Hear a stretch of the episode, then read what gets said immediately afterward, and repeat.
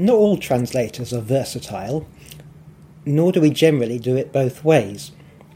I got my first gigs from a network of Berlin translators mostly specialising in business or academic texts, who forwarded any requests to translate arty, obscure, and left field writing straight to me.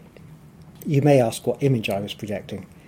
Certainly, I was fearless in those days, offering to translate any text on any subject in any genre if the opportunity arose.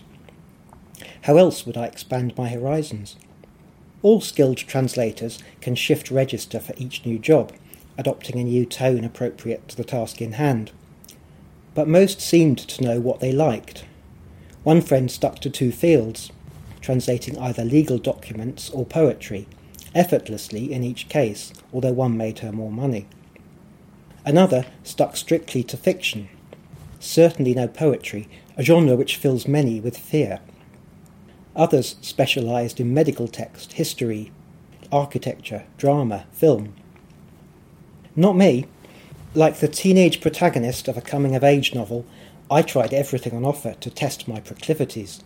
Requests included translating a rap for dinosaurs from a children's puppet show, subtitles for a documentary about Berlin's drag queens, several of whom I drank with, rhyming verse to accompany physical theatre, free verse for a poetry blog, the libretto for a jazz opera, chatty articles for a website, program notes for the Philharmonie, an essay on Conlon Nancarrow and smooth time, and copious experimental fiction.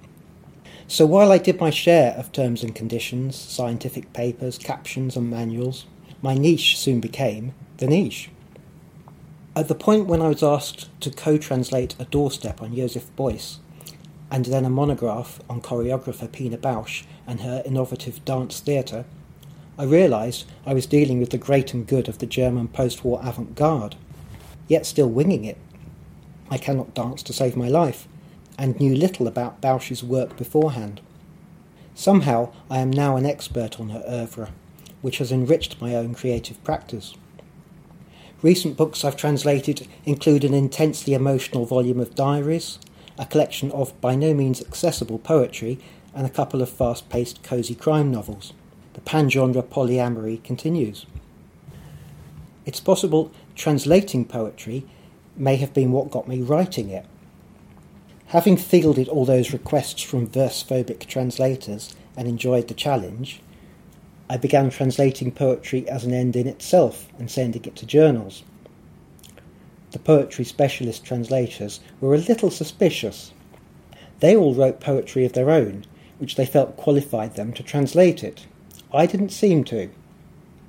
But I had always read poetry, always written, though till then only prose, and hell, I saw myself as poetic. This time I was like another teenager in a coming of age novel, standing across the street from a gay bar, wondering if they belong there, sipping vodka nicked off their parents for Dutch courage before finally crossing the road and walking in.